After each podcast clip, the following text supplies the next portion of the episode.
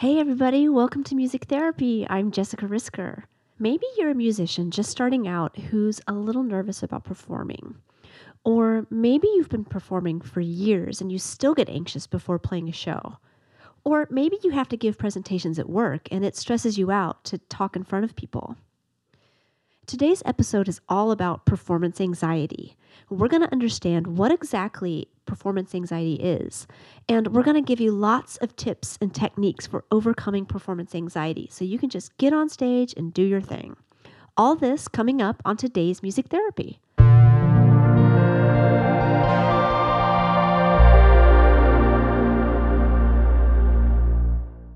Hey, everybody, welcome to Music Therapy. I'm Jessica Risker. I'm a musician based here in Chicago, Illinois, and I am also a licensed clinical professional counselor. Music Therapy is a mental health podcast for musicians and music fans. And today we are talking about performance anxiety. And I love doing the episodes where I talk with another therapist.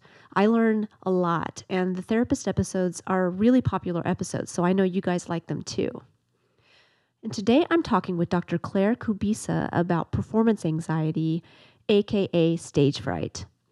I've had multiple musicians on music therapy talk about performance anxiety. Jess Viscius of Bunny on episode 67, Savannah Dickhut of Burr Oak on episode 73 are a couple recent examples. My engineer, Joshua Wentz, suggested we do an episode to help people with performance anxiety, and of course, that was a great idea. So, when I first started researching therapists who could help on this topic, I kept getting pointed to sports psychologists. And at first, I was slightly puzzled, but it really makes a lot of sense when you think about it because we're essentially talking about getting in front of people and performing something you've been working on.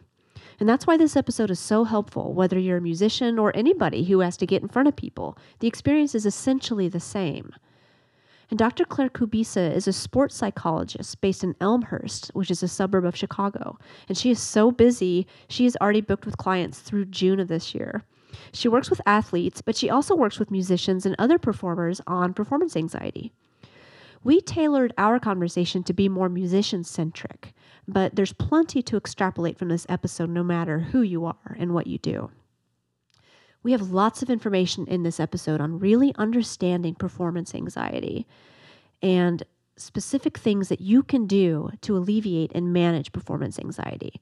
And we also talk about setting goals and ways you can methodically work towards big goals and dreams that you have. There's plenty of resources in this conversation, and I put all of those in the show notes at musictherapypodcast.com, as well as a full transcript of our conversation. I'm going to start off with a little bit of music, and then we're going to turn to my conversation with Dr. Claire Kubisa on performance anxiety. This is my song, The Waves, and all the great keyboard work you hear on this song is by my bandmate Joshua Wentz, who also engineers music therapy episodes. Here's The Waves.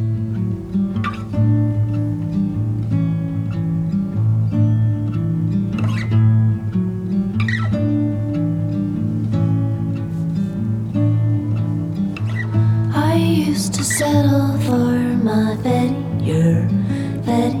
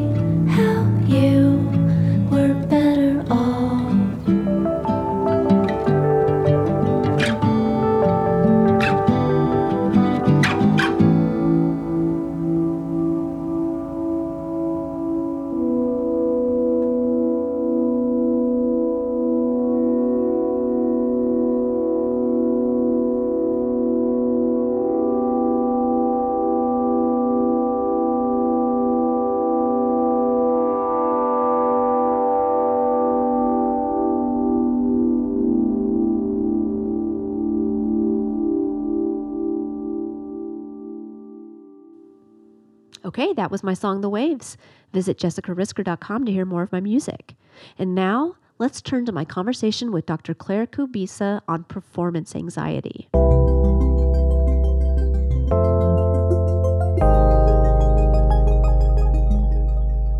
Okay, I'm here with Dr. Claire Kubisa. Thank you so much for joining us today.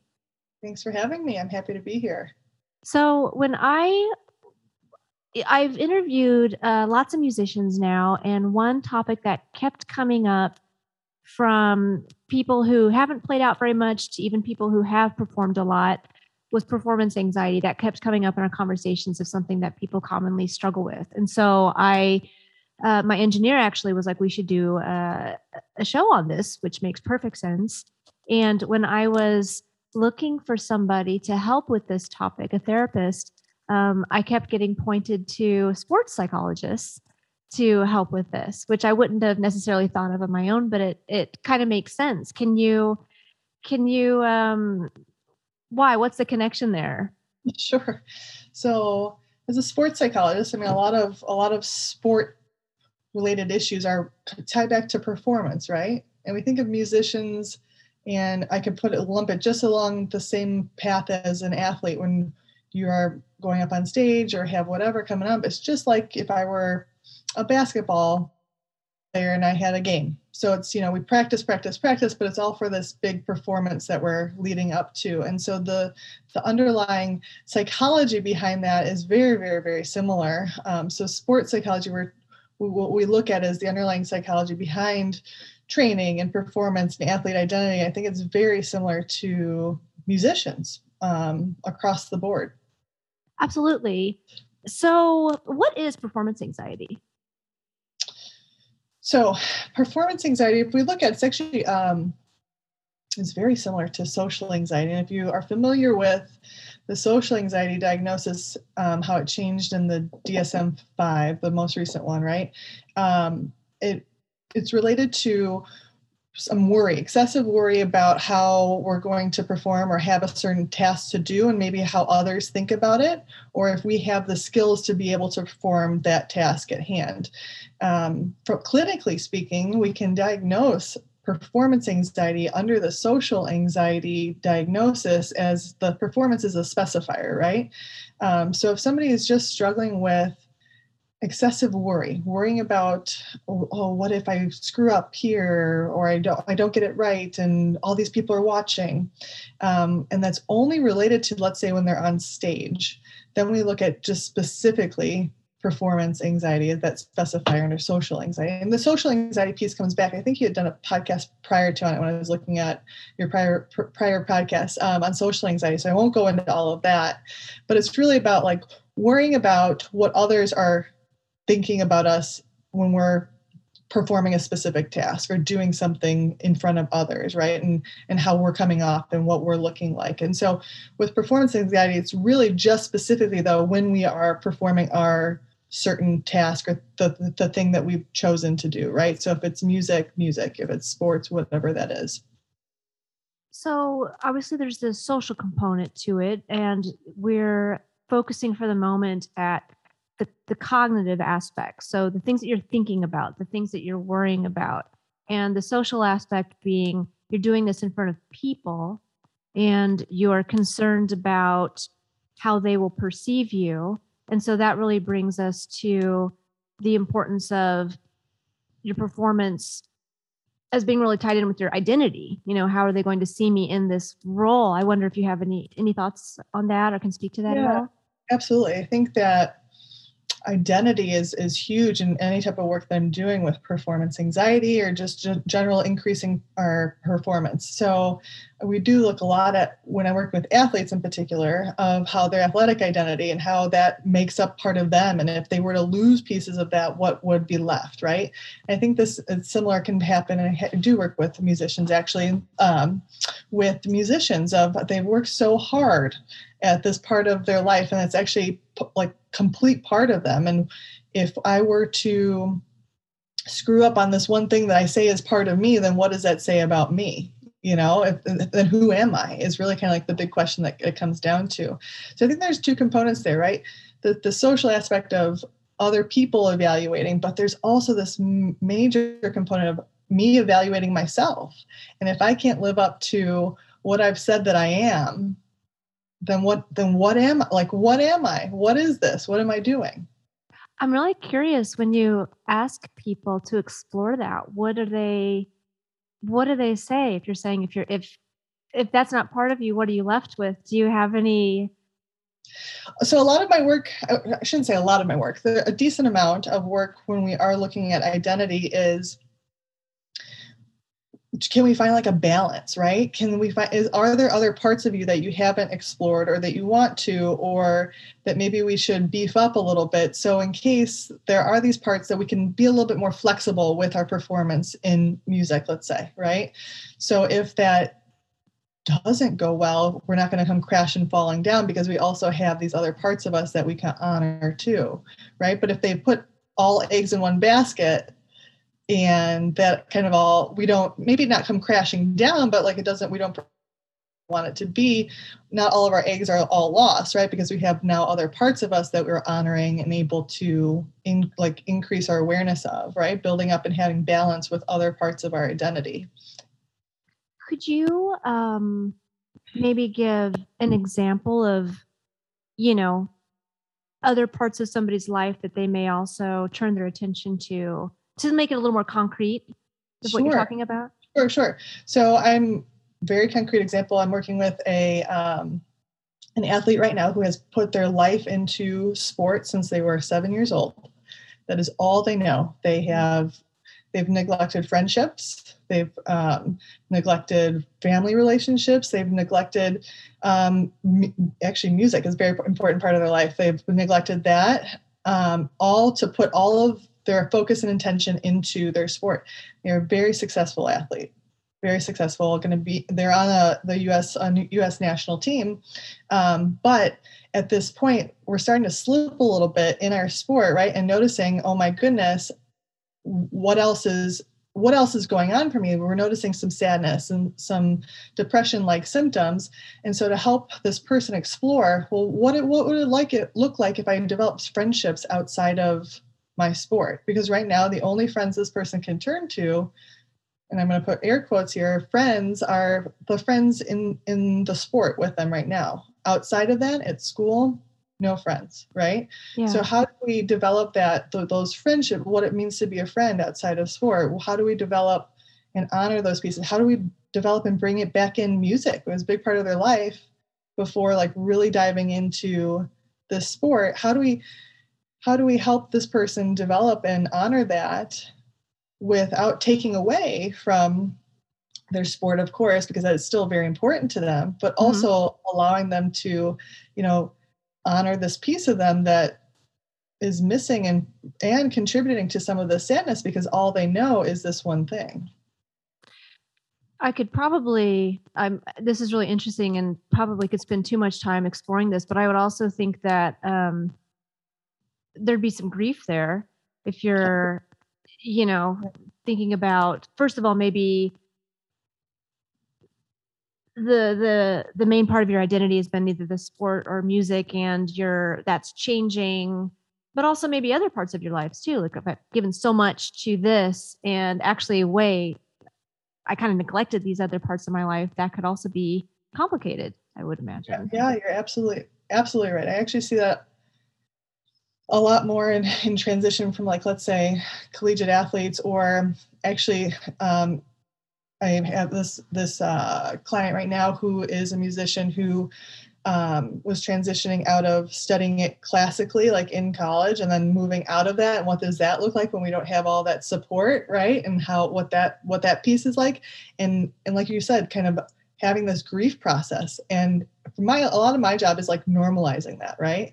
Like this is very normal. This is what happens. Let's let's allow this process to happen versus trying to resist it because it is a big part of you. But we also change. We all have different seasons of life as i know i'm sure that you know right? And so let's let's work with that. Let's move into some acceptance of that and to mold what we want your your craft still to be as part of your life but it may have to look a little different show up a little different and how can we how can we honor that this is really interesting. So I'm yeah, like I said, I could spend a lot of time uh, thinking about this, but I have to be careful to pull back to performance anxiety because, sure. um, which is which is totally me on me here.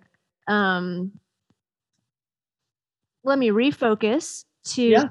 So we were talking about um, performance anxiety, and the question was, what is performance anxiety? And we were talking about um, how it's kind of a subset of social anxiety there's this big cognitive factor. What are people going to think about me? What do I think about myself, my own identity? Um, what about the physical component of performance anxiety? What goes on in your body? Oh, yeah, it can vary by person, but it's very similar to um, just general anxiety, but again, just pops up around that performance piece, right? So, what typically can happen is increased heart rate, increased breathing rate, um, increase skin conductivity or sweating right? Our hands start to shake um, maybe we we call it you know racing thoughts. Our mind just kind of all over. We may feel we may you may feel completely blank but i also say that that's usually when our, our mind is racing so much we can't even like grab on to what what is mm-hmm. actually going through our mind. Um, some people feel like they're kind of like world is kind of crashing in the room's getting smaller. Those are um, again like more kind of cognitive things but also kind of this feeling or a tightness in our chest.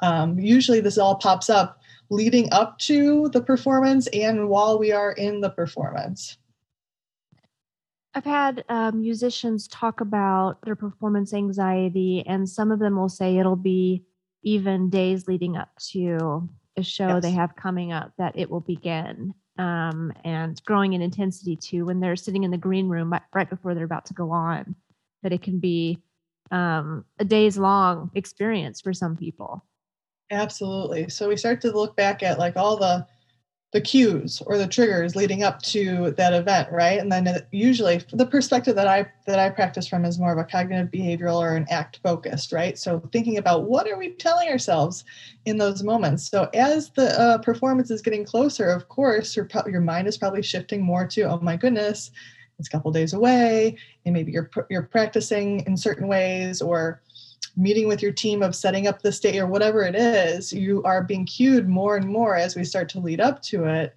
that this is a this is really happening right? And so the way that we talk to ourselves is really important as we as we lead up to this performance. And that with the mind body connection right really translates to then our physical symptoms that you may start noticing a couple days before a week before And as it gets closer, that's where our intensity increases because now the meaning and the realness of it is increasing as well. You know, something that's really interesting to me the idea that our bodies don't really know the difference between what is real and what are just our thoughts. Totally. So if you are really imagining a, a tiger in front of you, even if there's no tiger, your body can respond as though there's a tiger. And just the power of that our thoughts have on our body's responses. Right. And so when you're talking about really paying attention to what's going on there mentally or cognitively, that feels like it's so important. Is that the place to start? Or do you recommend people start by calming their bodies? You know, it really depends on the person, right? Um, some people, it's really, really difficult to know what's going on in our mind. And when people struggle with, when my performers struggle with understanding what's going like what i mentioned before sometimes our mind is racing so fast it's hard for us to grab onto what's going mm-hmm. on. I then turn to okay let's focus on the body. The body will tell us like what's going on right? So let's focus there and then start relaxing those things. So i bring up um, the cognitive triad right? So there's the the thoughts the emotions and our behaviors they're all interconnected here right? And so if we can't address the thoughts right away. Let's let's shift to the behaviors which are physical sensations that are going on right? And so we'll turn to I, will use meditations with a lot of performers right? Or we'll do a body scan just to like get an understanding of where what's going on in our body. Where do we feel stress you know? Um, and I have a great example. I'm working with an athlete right now who is finding very difficult time finding what's going on through our mind or even like grabbing onto and holding onto those things. So we've started with the body and noticing that we're carrying a lot of stress up in our shoulders. So we're working right now just to start relaxing that area, you know, as part of their pre-performance routine, which is something I can talk about a little further into what a pre-performance routine is, because that's really important for performers to have that are experiencing well, even if you're not experiencing um, anxiety prior to performance, but but including these things that will help us kind of just know increase awareness, notice, and then mm-hmm. doing something about it. So yeah, the body, it depends per person, right? Some people are like, nah, body's not for me. I, I totally know what I'm telling myself. So then we'll address that, right? That's yeah. So you're really working with the person, and that's kind of um, good for maybe a musician to know. Am I able to kind of figure out what I'm thinking here, or is this just a total body response, and that might help with your entry point on how to address the anxiety you're feeling before a performance. Absolutely. Yeah, it's tough for it's tough for people to catch on or hold on to thoughts or maybe you know what you're telling yourself but as you mentioned before our mind is like super powerful and we may have bought into the lies that our mind's telling us right and so we know what we're thinking but we're like ah oh, that's you know it's the truth so why would i why would I address this? You know? Oh, yeah. That sounds tricky. What do you do there? so just a lot of a lot of education around that, right? Of talking about yeah, how our mind does.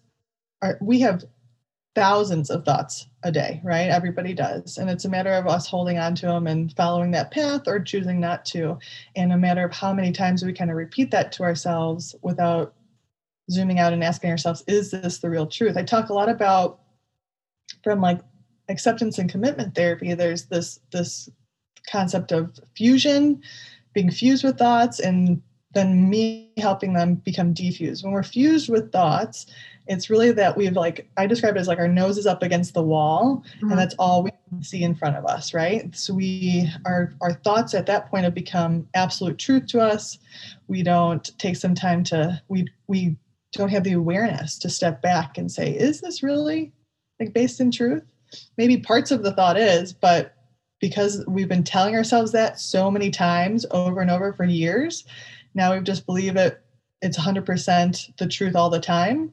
And so my job is just to kind of point that out and we like start to like slowly step back from that, right? And start to challenge those thoughts a little bit and say, how how much truth is this? Like what percent like just smaller like what percentage of truth is that like what if we tried something different right that's why I, this is what I tell people all the time. This is why I have a job. So we all get stuck in these thoughts.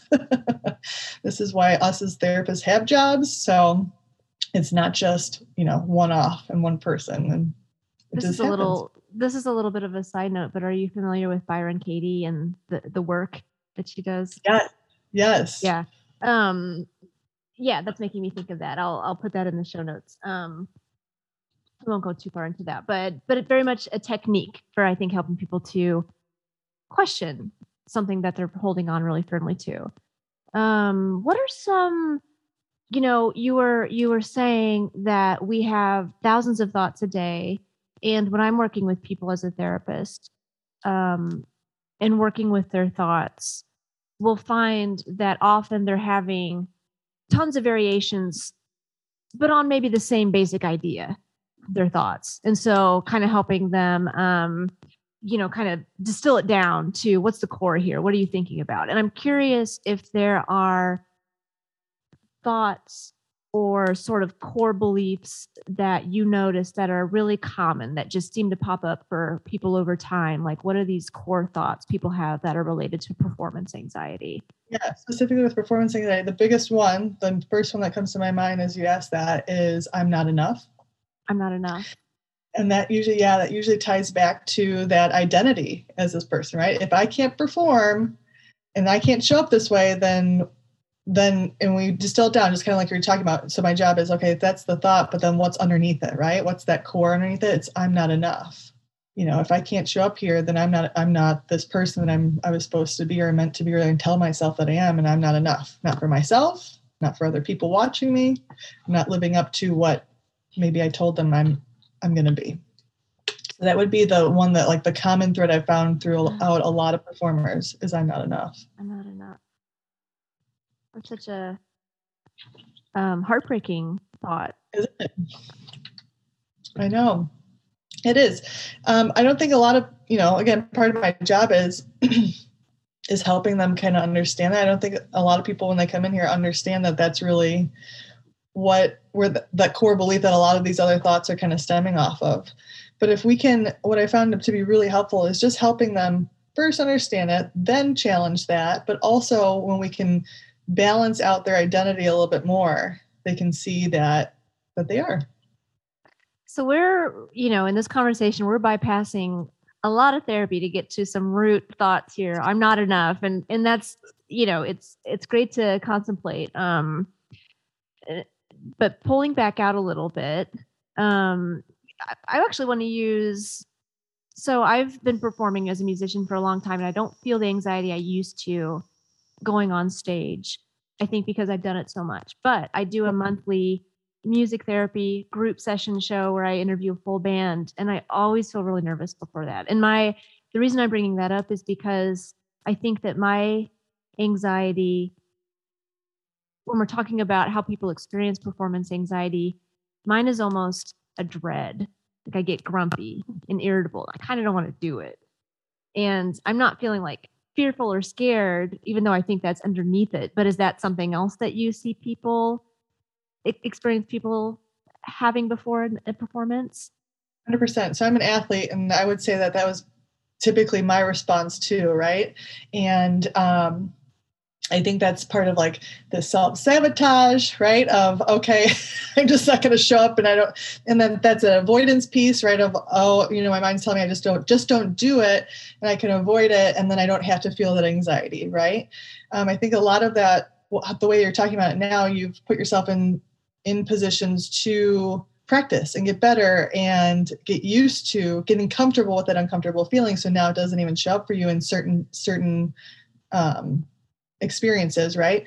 But when you have like a bigger meaning attached to something, uh, you know, oh, also I'm needing to show up as this expert. I'm maybe leading this interview and I'm needing to show up as like leading the ship here and I need to be seen as this person that knows what they're talking about or whatever it is.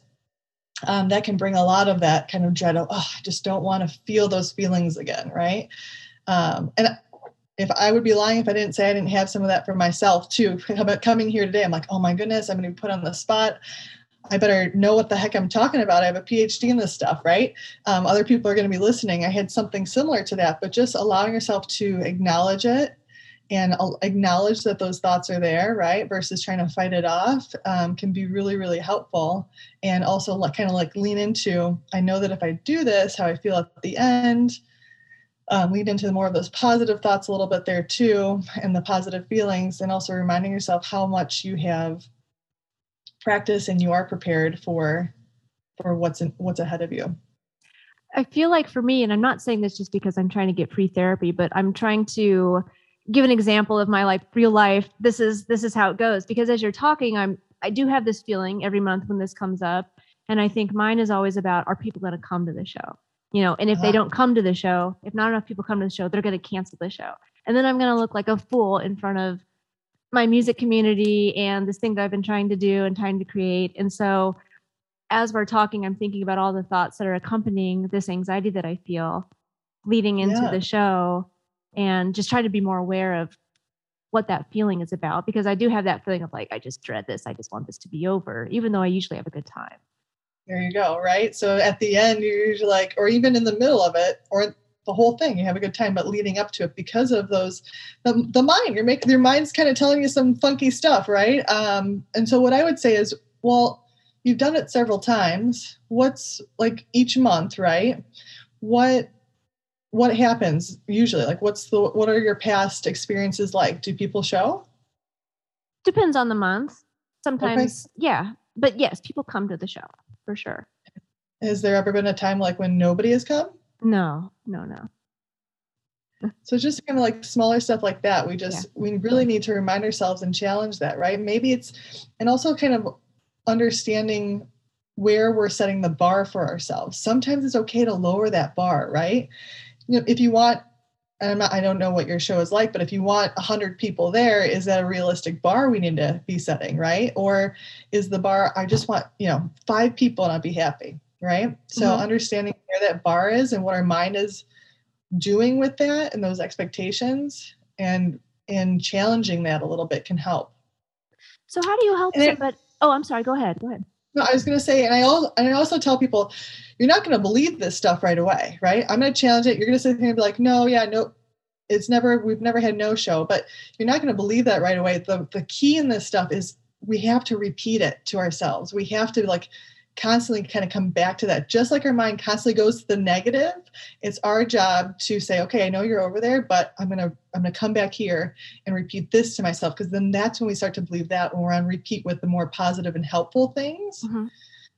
um, versus the more negative and not so helpful stuff, which we've been on repeat for a long time. So that's why we think it's the truth now. So it's just it's taking a lot of effort to kind of shift and put on repeat. You're not going to believe it the first time around. It's not going to be uber super helpful and make all your anxiety melt away the first time around.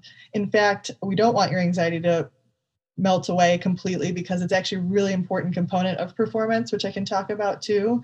Um, you know, a big part of my job is helping people understand that performers understand that anxiety is actually a good thing to have for performance. And a lot of people look at me like I'm nuts. Um, but if we don't have any of it, we may, will be performing not well either. Why is that? Why is some anxiety important for performance? Sure.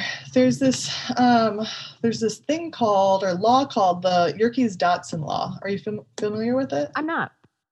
Okay, so it's um, it's it's I I tell you the name. You don't necessarily need to know it, but I tell you just to kind of share that it's based in a lot of research. And the Yerkes Dodson law tells us that it's um, basically imagine a normal curve, right? Mhm. In science, I actually probably have a drawing here because I use this a lot. So hold on. And I know this is just audio, but I'll show you. Um, I don't know. I can send you maybe a link to put in the show notes. Sure. But we have um, this normal curve, and you see on one side there's performance on the y axis, and on the x axis there's arousal or stress. I also um, I call that anxiety too, right? Okay. And so you see if performance or if, if our arousal or stress is really low, hmm our performance, where does that? It's really low as well. Mhm.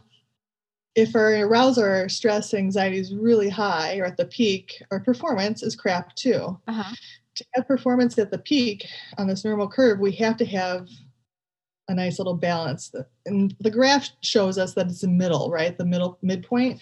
But that can look different for everybody. Maybe my curve has shifted a little bit. I know that I need a little less anxiety or stress to perform well, but I still need some of it. I still need some of it because, as you probably know as a therapist, our emotions can be really, really helpful because they provide us a lot of information. They can be very motivational, right? So Mhm. we want to have some of it. My job is not to help you eliminate it, it's to help you work with it and to contain it in an area where it's helpful and not hurtful. Is any part of that um, that a certain amount of anxiety is helpful because it actually um, primes the body for some sort of physical activity? Yeah, sure. Or just even imagine if you didn't have if you didn't have any kind of like worry or expectations or thoughts about what was about to come up, you're like, ah, whatever. You may not prepare how you would need to in order to perform. So you wouldn't be prepared for, prepared for it. You wouldn't have any meaning attached to it. So why would you need to perform well, right? It's like, oh, whatever. It's just this thing, right? I don't care if I if I fail this test, I fail the test, whatever. You know, if I flop, I don't care what anybody you know thinks about me. So you may not perform at the peak where maybe you where you want to, or or maybe it has no meaning for you anymore. And then that's when we need to look at it a little differently too, right? Okay, do we really need to even be doing this? But absolutely then it also preps your body a little bit to say that's an that emotion piece it preps our body to say okay i need to get up and get ready to perform it start, gets our heart beating a little faster if, Mhm. if you're doing more physical work during your performance absolutely So let me ask you, I want to talk about, I want to go back. I have some questions about um, expectations, and then um, maybe we could talk about some pre performance routines or some way to manage anxiety. So, the idea of expectations, you know, a lot of um, going back to the idea that your expectations may be informing your anxiety if you're having um, maybe unrealistic expectations for your performance, for the turnout, for the results that that's something that you'll work with people. A lot of athletes and a lot of musicians have big dreams and they have big goals and they're ambitious. And how do you how do you work with people to say, you know, maybe you're you're expecting too much here? I imagine some people may not always be happy with that thought. most most people do not like that thought. how Uh, do you work work with them through that? Totally. So the way that I operate with that is I look at I, I'm a huge goal setter with with performers. I think it's really helpful to have like concrete goals, right? But then work our way back. So I describe it like a ladder. I like to imagine a ladder, you know, and top of the ladder is our, you know, let's say end of the season goal or however we're kind of kind of conceptualize that, right? And the way to get to the top of the ladder is by developing the rungs underneath, right? a lot of time what happens is that with the top of the ladder is the only thing we have on our mind you know and that's where i would say that the the expectations we need to shift them a little bit right like we can we can absolutely have top of ladder but i want to shift your expectations like as we're working our way up there to focusing on these rungs to help us get up there right? If we didn't have any of those rungs and we're just focused on the top and you try to jump to the top and you don't make it right and you fall you're going to hurt yourself. You're going to your ego is going to be hurt you're emotionally maybe even physically right so let's focus on developing these rungs. I'm not telling you to eliminate the absolute top but like how can we bring ourselves down to maybe more of the process versus the overall outcome right? Because we will get there but we need the process to get there. And so then let's say like you know you have the end of the year showcase or whatever it is as a musician are there smaller performances along the way that we can focus on here and setting like smaller process goals on those things as we work our way up to the top of the top of the rung? So to if if we could to try to give this these examples even more concrete, let's let's just imagine that a musician is planning a release show and it's going to happen in a month or two. And their top of the ladder expectation is could we say I want a huge turnout and I want to just kill kill it. I want to do great with my band and just blow everybody away. totally So those could feel that could feel like a lot of pressure. That could create anxiety. Sure. So to break this down a little bit to the concrete the the, the lower rungs, what would some examples would would Yeah. you think for working towards that top of the ladder? Well, first I would ask him. I would, I would myself would want to be more concrete on the what. Okay, so what's a big turnout to them, right? Okay. Would define that, right? And then um, when I'm when I'm working through these expectations or goals, I like to work under the the frame of a SMART goal. Mm-hmm. SMART goals, which SMART stands for specific, measurable. A is attainable. I actually changed that to adjustable. R is realistic and T is time based. So we have the T, that's the, let's say in a month, right? The specific part of it would be let's put a number on. I want I want 150 people to show up, right? Okay. That's where okay. Um, uh, the uh, the A, I say it's adjustable. So we want to make sure that you we kind of help shift your mind a little bit. If I don't meet that goal, let's say 130 people show up, am I going to be okay with that? And can I adjust my mind to say, okay, that's still like a nice big turnout, right? R is realistic. Does the 150 people make sense for for this? If I've if I don't I don't know, like if I've come, I've done a release party before and two people show up. If I'm now expecting, you know, mm-hmm. uh, a couple mm-hmm. months later, 150 to people to show up, is that realistic? That's the big part of like helping shift that a little bit of the expectation there, like really helping people sit down and say, what is the realistic piece of this, right? We, we also want goals to be a little bit out of reach. That's what keeps us moving and striving and working towards something, right? So we don't want it like to be no brainer i'm going to hit it because otherwise what do we have to work for yeah but I make sure that that's still a realistic goal, like somewhat within our reach, but not completely, right? Um, and then T, we already set the time base. So I would be more specific on those goals. And then to help them underneath that, I'd say, okay, so what do we need? I would probably work weekly or daily on goals with, right? So, okay, in a month's time, if we know we want 150 people at this release party, what what can we be working on this week process wise what behaviors what things can you do this week that will help you work towards that that release party goal right? That that number. Can you chat with xyz can you send out invites? Can you flyer or poster areas around whatever it is to help you right? And be very then we do smart goals around that. How can and really the the focus there is the behavior. What can we be doing in small pieces to work our way up to that that the rung of the ladder. If you want to kill it, your performance, you want your performance to kill it. Okay, so uh, what does that mean to you? You know, and then underneath that, well, what can we be doing day to day? Knowing that that's your end goal, but we're not we're not we've said it now we kind of come to the moment to moment right i work a lot with mindfulness skills too of like mm-hmm. moment to moment bring yourselves back to this present moment what can i do right here and now that I know maybe it doesn't make sense like if somebody were to look micro just at that how that would relate to my end goal. But if we add it little by little makes a lot right? What can i do right now day to day that will get me to that end goal? That's great. I mean just talking through that i think that that is really helpful and so important. You know many performers to have the idea that they want to be successful but what you're saying is well what what does success what does that exactly look like? We're talking about a big turnout. What's the number? You know what let's make it right. concrete and let's figure out actionable steps you can take to get there.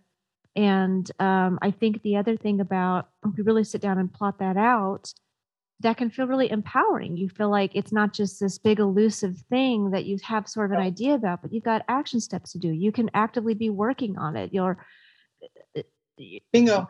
A lot a lot that ha- with performance anxiety a lot what happens and with anxiety just in general our mind always flies off to the future right? And that's we don't have any control over that what's going to happen in the future. But that's why i like to set the set the goal and then let's float ourselves back to this present moment. This is what we have control over right? And that's why i say a lot a little by a little makes a lot. So let's focus right here the 1% plus 1 plus we're going to get there. We just have to keep constantly bringing ourselves back to this present moment, have some actionable steps. I'm a big proponent of like actually writing this stuff down, mm-hmm. posting somewhere where I know that's what I'm working on. Um, also, working on a lot of kind of shifting our minds to to um, being okay with boring because some of those smaller things can be rather boring you know sure. but getting really good at be, like being okay with these boring smaller things as long as you can remind yourself that it is connected to this bigger goal.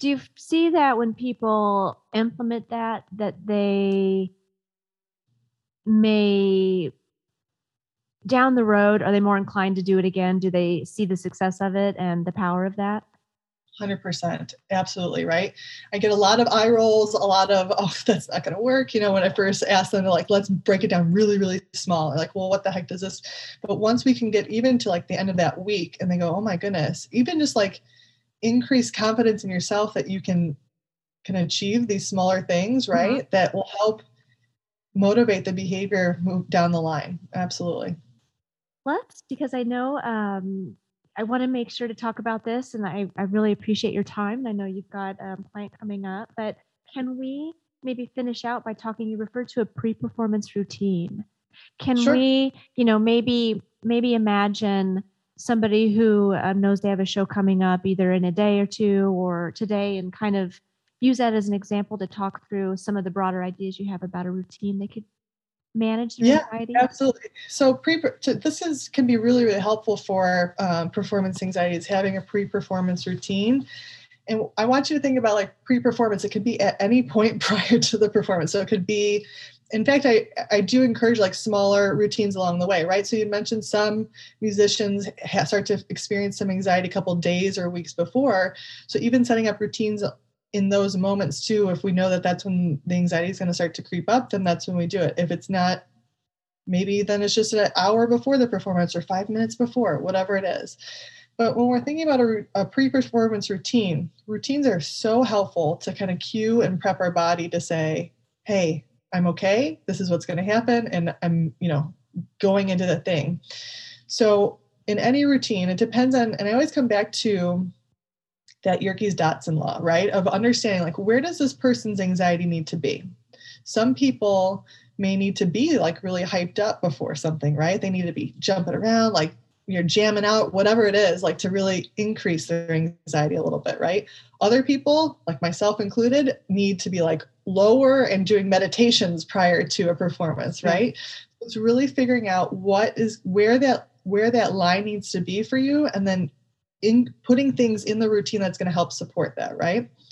So usually what i what i would encourage is some type of relaxation piece to for those people that need to be a little lower on the spectrum here. And that's usually where i see people. It's not i've had few and far between people that are like no i need to like be jumping around and you know doing something before to really hype myself up. So relaxation can be you know breathing just like focusing just on nice big deep belly breaths can be doing some type of meditation can be going for a nice little walk getting some air air and, and sun on your face right? Um, i would also encourage i also encourage having t- some type of like mantra or saying that they are or maybe it's a couple song lyrics that really speak to like centering and grounding and calming yourself in that moment that they would include in their pre-performance routine. Um, things to really just like ground yourself in that present moment to just be present right? Right there then and there. That's where where we have the most control. So those types of things and again that can kind of start any at any point prior to performance. Five minutes before hour before whatever it is. It can even you know can go back to what are you doing the night before? What's your dinner like? Do you lay out your clothes or or whatever it is? Like come up with the set list. I'm sure you do that already, but is that part of like a routine or are you kind of like haywired with it going into something, right? So being very intentional about these things. Okay. And then after you you kind of understand what you need to have in your routine, then getting really good at consistency with it. Because when we get really good with consistency, then we don't have to think about it down the road and it just which is something we do and something that just preps our body to get ready to be in that space again, that calm, centered space again. Okay, great. So being really consistent with it, kind of getting to know what's most helpful for you, practices to help you be in the present moment. I always um, recommend for people when they're really anxious to not try to self guide meditation, but maybe use some guided relaxation because your mind tends to spin a lot when you're really nervous. So, yeah, absolutely. Yeah. I would say I'm, I always tell people when we're starting off with meditations that you obviously, yeah, the guided meditations are going to be much more helpful. Um, you know, I've been meditating for 15 years, or more than that, and I still use guided meditations um, because you're right. When you when we get caught up in our head, it's easy for our, our heads just to spin. Um, so to have somebody kind of pull you back and bring you back into yeah. the present moment can be really really helpful. Another thing that I've that I do do with a lot of athletes and musicians are um, just imageries of their performance, right? So uh-huh. some include that in a pre-performance routine, some don't. It depends on the person, but um, kind of walking yourself you you go to your performance in your mind before you're there right uh-huh. and so when you are then on stage, you're like, oh, this is a little more comfortable. I've been here before in my mind, right? So some include like a little two minute imagery in their pre-performance routine um, to be really helpful. Others, others don't. Again, it depends on the person. So something that a lot of musicians, I think, encounter and maybe even feel challenged by is that usually they're performing in a venue where there's beer around or alcohol maybe a lot of people are around them. Maybe there's a little green room they can escape to if they prefer to be by themselves. But what's your feeling on having some beers? Do you recommend it? Do you not recommend? A lot of people use that to tame their anxiety. But what are your what are your thoughts on That's a great question. of that? Yeah. That's a great question. Um, you know, my initial my initial reaction to that is no, let's stay away because that's actually um, like helping you avoid this things the anxiety piece, uh-huh. right? That's that medication, which for some people not so bad but if we're wanting to really work with this anxiety then trying to eliminate it like that is not going to be so helpful right?